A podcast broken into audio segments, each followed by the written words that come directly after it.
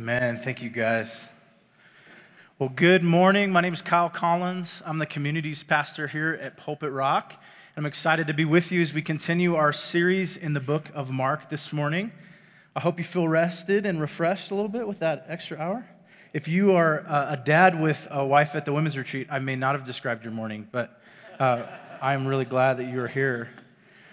You know, we've been walking over the last couple months through this book of Mark, and we've been taking our time, moving slowly, paying attention to, to each scene as it unfolds, and kind of looking at Jesus and some of how he's acting and what he's saying. And if you'll remember from the beginning of the series, we said that Mark's purpose in writing this book is to present to us this man, Jesus, and to call us to what we do with him as we see him. And so there's something that is so good for me, for us, I think, as we walk through this, that we need to see Jesus more clearly. I mean, if I'm honest, over the last couple months, there have already been several moments uh, where I have been surprised by Jesus, where I've been made uncomfortable by some of what Jesus has said or done or how he's interacted. We say that we're gathered together as followers of Jesus, that there's this journey of faith and we're learning to follow after him. But if I'm honest, kind of growing up in the church and all of the things that I have learned along the way, there's a lot of other stuff that I've piled into this box of faith and belief. There's some of my own bias and my culture, and there's some of how I just learned how to do church that I've kind of thrown in and said, this is kind of what I believe.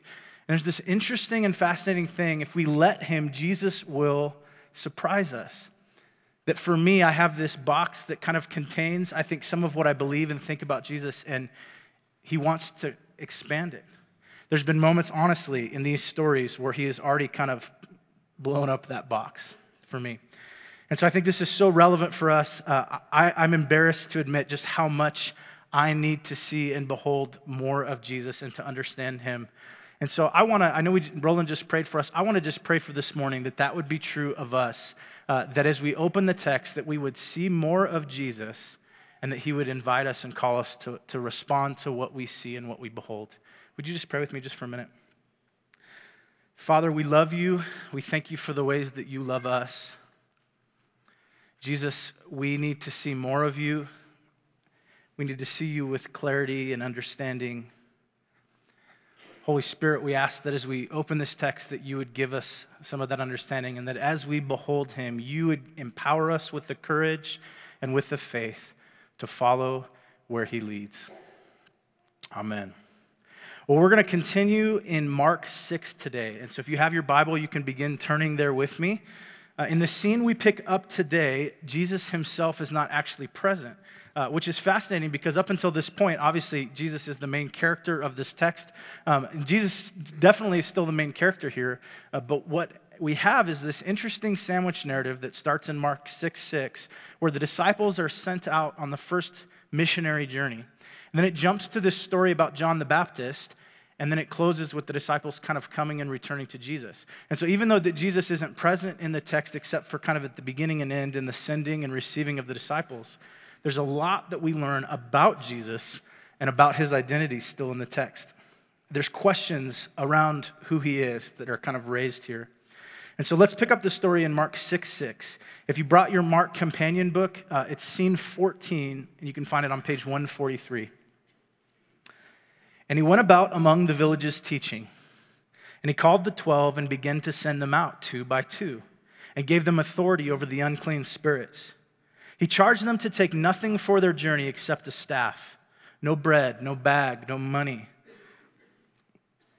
in their belts, but to wear sandals and to not put on two tunics.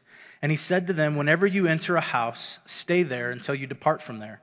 And if any place will not receive you and they will not listen to you, when you leave, shake off the dust that is on your feet as a testimony against them.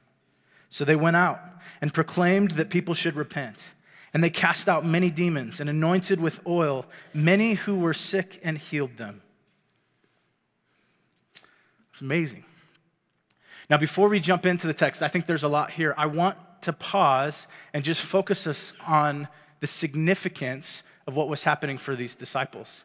These men who were just fishermen started following after Jesus and they walked with him and be, beheld and kind of witnessed all the things that he's doing. And for the first time, Jesus sends them out on their own. Like this was a huge thing. And not only does Jesus send the disciples out, it says he sent them with all of his power and authority as an extension of himself. Think about that for a minute. Last week we read a story where the disciples watched Jesus raise someone from the dead. And that same power and authority was imparted to the disciples, and then they were sent out. It's incredible. And I think sometimes the miracles and, and some of the things that we read here, it's easy to miss because they become sort of familiar. Like we expect that the disciples would go and like share about Jesus. But think about it from their perspective here. They were called to follow after him, and now it's their turn to go. I mean, what a, what a kind of moment of insecurity, of fear, of uncertainty. In Mark 7, it tells us that Jesus sends them in pairs. Right away, at the beginning of the verse, I think Jesus surprises me. Like, if you think about it, if the purpose was to get the message out, it would make sense that Jesus would start to send people. So it's not just one person in kind of one specific place of time, but now he's kind of imparted all 12 of these men to kind of go out and to share the message and for it to spread. But if the goal is just to get it out to the most amount of people in the most places, why not just send them all 12 to different places at the same time? Like it, would seem to be that that would be strategic in kind of spreading the message. But instead, Jesus sends them in pairs. Now, there may be a very practical reason. I think there's probably some safety and security in not traveling alone. And I think in pairs, they can kind of bear witness to what one another are saying. There's this accountability. But I think you also see something here just in the heart of Jesus that he was more concerned not just with the message and, and how fast it would get out or spread, but was concerned for these men, these men that he cared for and loved. I mean, this moment had to be intimidating and filled with all sorts of potential pitfalls and the encouragement of a friend to go along with the journey had to, in some way, be part of God's provision, part of Jesus' provision and, and, his care for these men. That there was someone to go with them and, and someone to kind of care for one another, that they'd have someone to do this thing together. Their sending was communal. And to me, it's fascinating that Jesus would choose to do it that way, that Jesus would choose to kind of send them alone right away he jumps in after that and talks about how they're to be sent. And uh, contrary to how you and I would think about preparing and getting ready for a journey, uh, th- this is totally different. I- have been fortunate to, to travel quite a bit. I love uh, traveling. I like to, to be packed and organized. I think half the fun is actually like getting my stuff ready. And I have all these travel hacks and like ways to stay organized. And it's super nerdy and silly, I know. Um, but even like seven to 10 days before I go on a trip, I'm thinking about, you know, how many days I'm going to be there, what can I need? And I, pr- like, for me, the goal is like to pack as light as I can, but still have like all the stuff I could possibly need. So in addition to my clothes and things, I usually pack like a little portable like battery charger and I have like a headlamp because you always need a headlamp uh, and cables for like stuff I don't even own just in case someone needs a cable.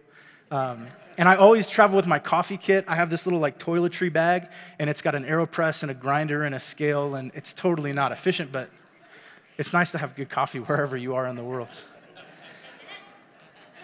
But this isn't how Jesus sends them, right? It's fascinating to me. Uh, in fact, Jesus seems less concerned with what they bring with them and more concerned with what they leave behind. He seems less concerned with what they bring with them and more concerned with what they leave behind. He says, No bread, no bag, no money, no extra tunic. Leave the coffee supplies. Bring the clothes on your body and a staff.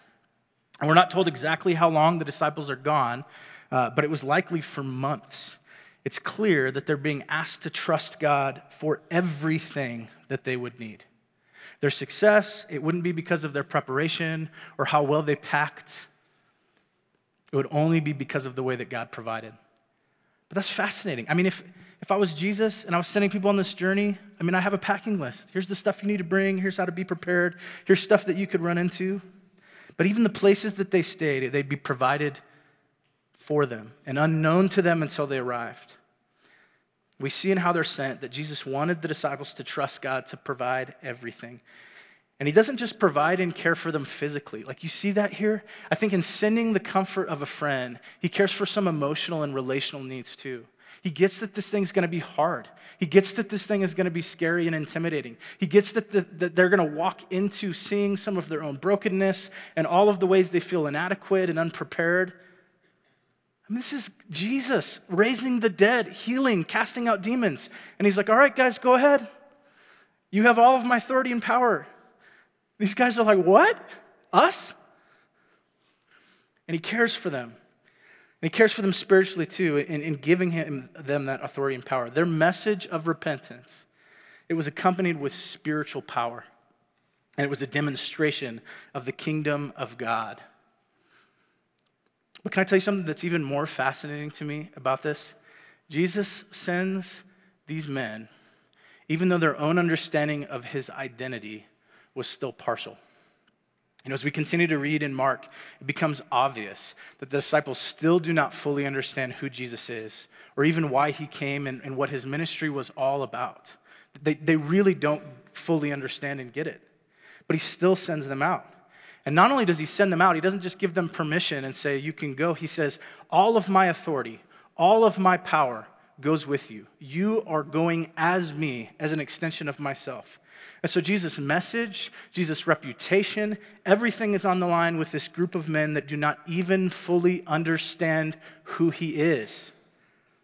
He intentionally sends them, not just without physical preparation, but without the spiritual understanding and preparation that we would expect as well. Like, that is incredible to me. He wants them to share what they knew then, even though they would understand more later. Doesn't that give you a little bit of peace and confidence?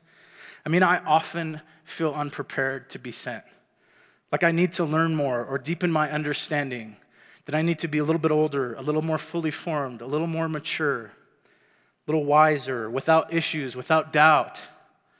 Before I can say yes to what God has invited me to participate with Him in, I have all sorts of reasons I feel unprepared to be sent. What about you? Do you ever feel like you don't have enough theology?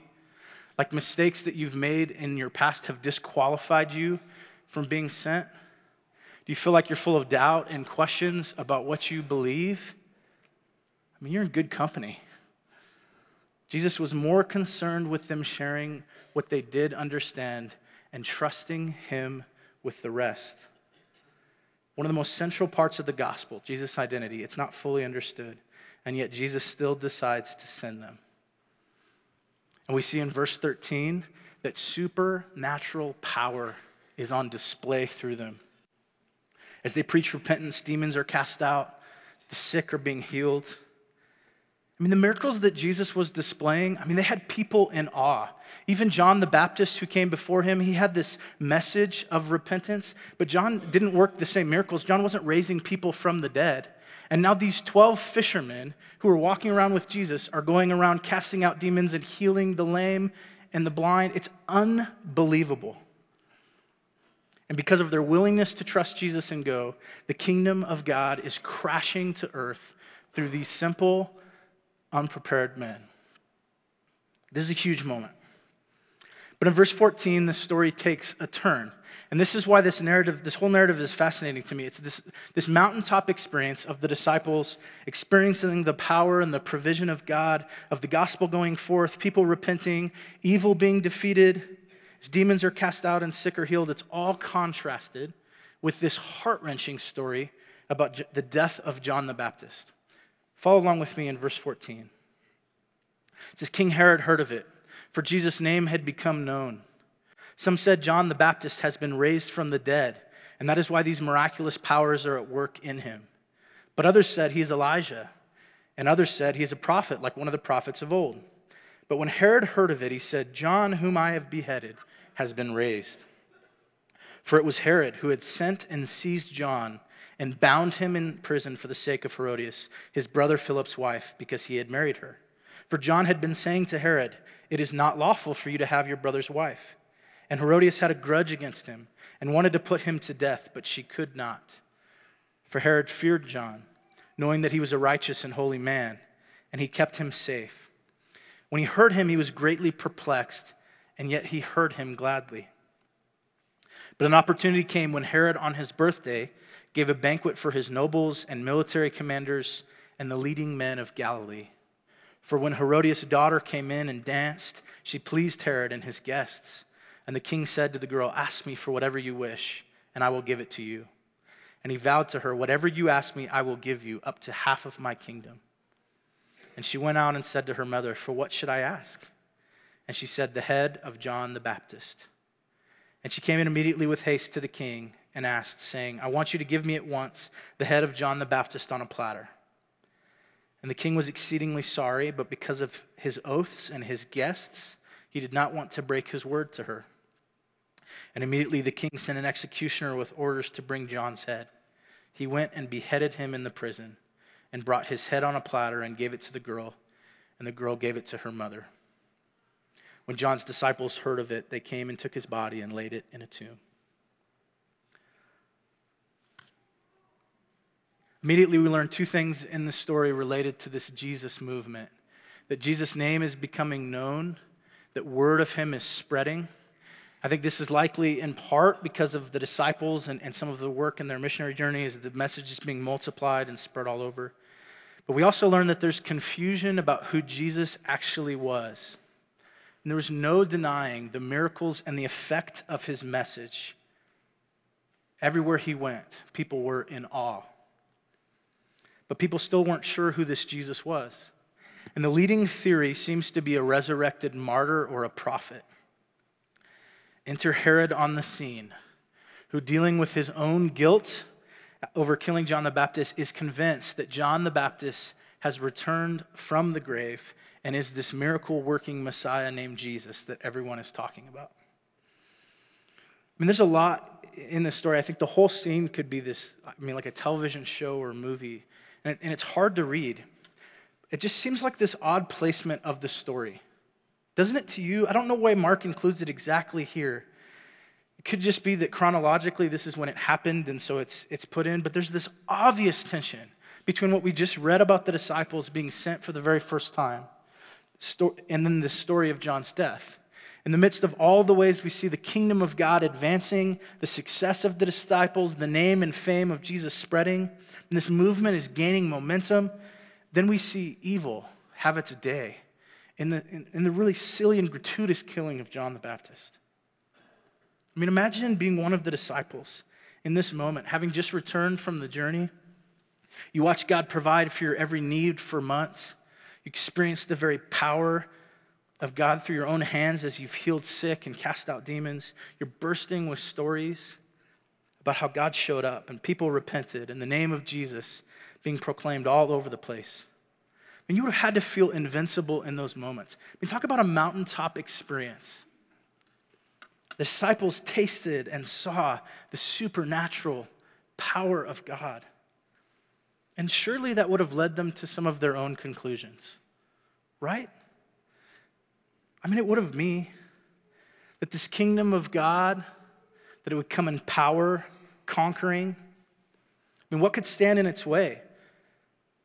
Not death, not the evil one and his demons, not sickness or disease. They've seen the dead raised, demons cast out, all manner of sickness and disease healed. And into all of that excitement and into all of that hope, Mark tells us this story of John being martyred. John does what he's told by God to do with courage and with faith, and his faithfulness ultimately ends in his death. Like this wasn't the plan. This wasn't the promise of the coming Messiah, was it?